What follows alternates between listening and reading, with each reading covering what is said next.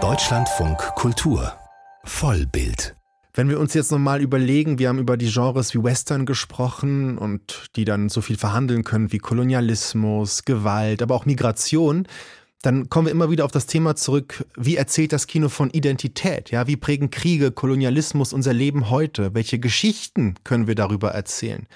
Darüber sprechen wir ja in dieser Sendung und ein aktueller Dokumentarfilm aus Deutschland sucht auf diese Fragen ganz eigene Antworten. Biografisch und persönlich erzählt der Regisseur Dieu Hao Do von seiner vietnamesischen Familie, die auf der ganzen Welt zerstreut ist und nicht mehr miteinander redet. Er möchte das ändern. Das sind meine Onkel und Tanten. Sieben Geschwister, die nicht mehr miteinander sprechen. Teilweise seit Jahrzehnten. Wenn ich meine Familie nach der Vergangenheit frage, wird viel geweint. Oder geschimpft. Oder geschwiegen. Einig sind sie sich nur in einer Sache. Schuld ist der Kommunismus. How Are You heißt dieser sehr sensible und kluge Dokumentarfilm, der Donnerstag in unsere Kinos kommt und uns nicht nur die turbulente Geschichte Vietnams im 20. Jahrhundert erzählt, sondern auch Fragen stellt danach, wer diese Geschichten erzählen sollte und welche Bilder wir denn in, von Vietnam in unserem kollektiven Bewusstsein haben.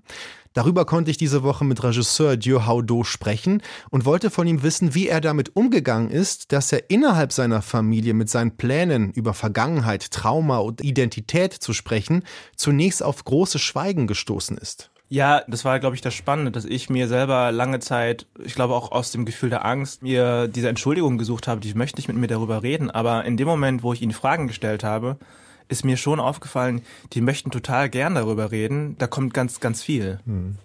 Wir lernen sehr viel auch nochmal über die unterschiedlichen ethnischen Minderheiten. Also es geht von so sino-tibetischen Völkergruppen bis zum malayo-polynesischen. Ihre Familie gehört zur chinesischen Minderheit. Ja, genau. Können Sie uns ein bisschen was davon erzählen? Ich glaube, dass man die Geschichte gar nicht weiß. Und es ist wichtig, weil letztendlich dann auch was Politisches passiert. Ja, also es gab und es gibt heute noch eine große chinesische Minderheit, gerade im Süden von Saigon. Und das war, bevor die Kommunisten eben ins Land kamen, gerade im Süden von den Chinesen, die größtenteils den Handel und das Bankwesen aufgebaut haben. Das sind eben Migrationsbewegungen, auch teilweise Fluchtbewegungen. Wir reden jetzt vom Sino-Japanischen Krieg in den ähm, 30ern und 40ern. Da ist beispielsweise mein Vater vor den Japanern geflüchtet aus Südchina. Und das sind unterschiedliche Migrationsbewegungen, die dann beispielsweise in den Süden nach Vietnam geführt haben. Und dort haben sich dann unterschiedliche Minderheitsgruppen im Süden angesiedelt und eben auch Handel und Bankwesen aufgebaut, aber auch eigene Schulen, eigene Tempel. Und aus dieser Gruppierung kommt auch meine Familie, also eine mhm. südchinesische Familie in Saigon. Sie probieren die Familie zusammenzuführen, quasi an einen Tisch, wenn man das so metaphorisch sagen kann. Und es beginnt dann das, was vielleicht bei vielen großen Familien passiert. Es entwickelt sich so eine Spirale an Vorwürfen. Haben Sie das selber unterschätzt? Absolut. Also ich glaube, ich war auch so ein bisschen romantisch und naiv, mir vorzustellen, wenn sie dann einmal zusammen sind, dann werden sie sich schon zurückhalten. Aber natürlich traf das jetzt in der Form nicht ein, sondern sie gingen von Anfang an relativ rücksichtslos aufeinander los mit Vorwürfen. Und da spielt natürlich die Geschichte, diese Erfahrung der Flucht und der Vertreibung mit rein. Aber vor allen Dingen sind es auch zwischenmenschliche Beziehungen, die da sehr, sehr zentral verhandelt werden, die in jeder Familie irgendwie existieren, Ungereimtheiten. Viele mussten fliehen, aber einige sind auch geblieben. Und darum geht es, dass die, die geblieben sind, sich nicht anerkannt fühlen in ihrem Leid des Zurückbleibens? Ja, also ich beschreibe die immer alle so ein bisschen so als Zeitkapseln. Die haben zum einen teilweise ihre Heimat eben verlassen müssen, also sind aus Vietnam geflüchtet, sei es jetzt nach Deutschland, nach Los Angeles oder nach Hongkong. Und diejenigen, die dort geblieben sind, also jetzt spezifisch einer meiner Onkel, die in Saigon geblieben sind, die haben natürlich einen Wandel des Landes auch mitbekommen und daran aber auch nicht gesehen zu werden, wenn man sich 40 Jahre später nicht sieht. Das ist natürlich auch sehr verletzend ne? und das ist in so einem Kosmos und der Familie manchmal dann doch vielleicht ein bisschen eng. Ich meine, dieser Onkel ist ja eigentlich die geheime Haupt Hauptfigur des Films. Ich habe auch das Gefühl, sie reiben sich besonders an ihm. Der provoziert sie auch besonders. So, was ist das eigentlich für ein Typ? Wie würden Sie ihn beschreiben?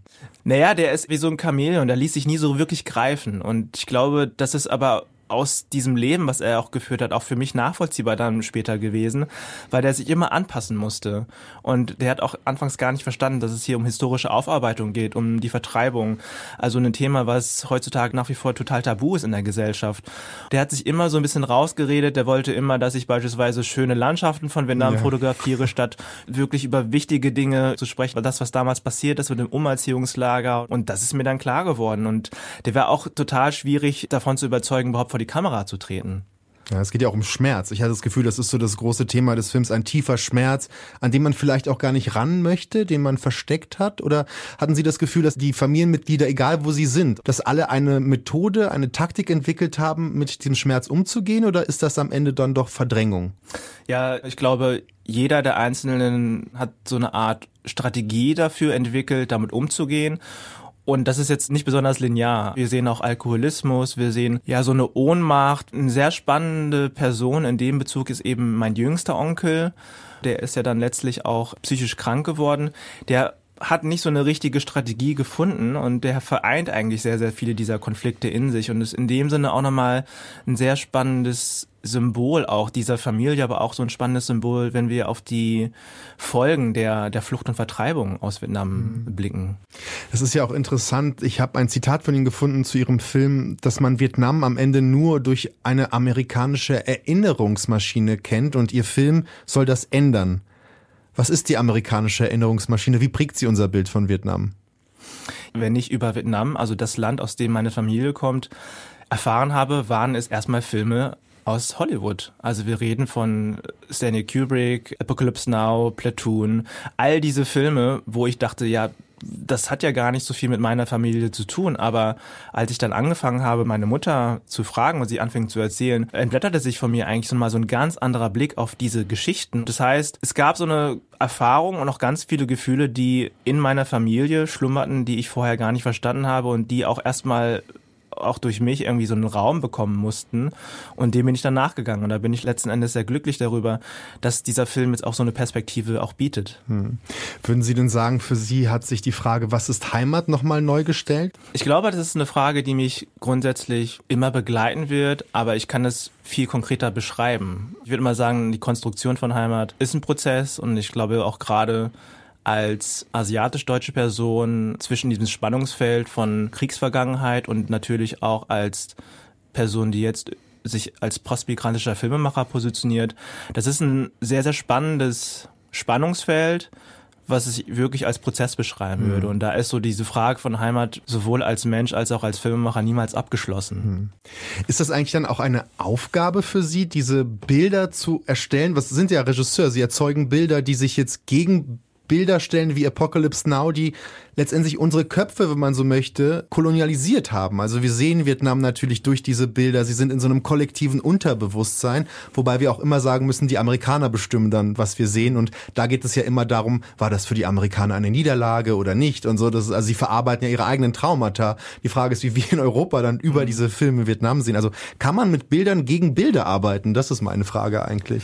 Ich finde, das ist eine sehr wichtige Frage, erstmal darüber nachzudenken, inwieweit Bilder auch unser Weltbild prägen je öfter wir diese Bilder eben auch sehen, desto stärker brennt sich das bei uns ein.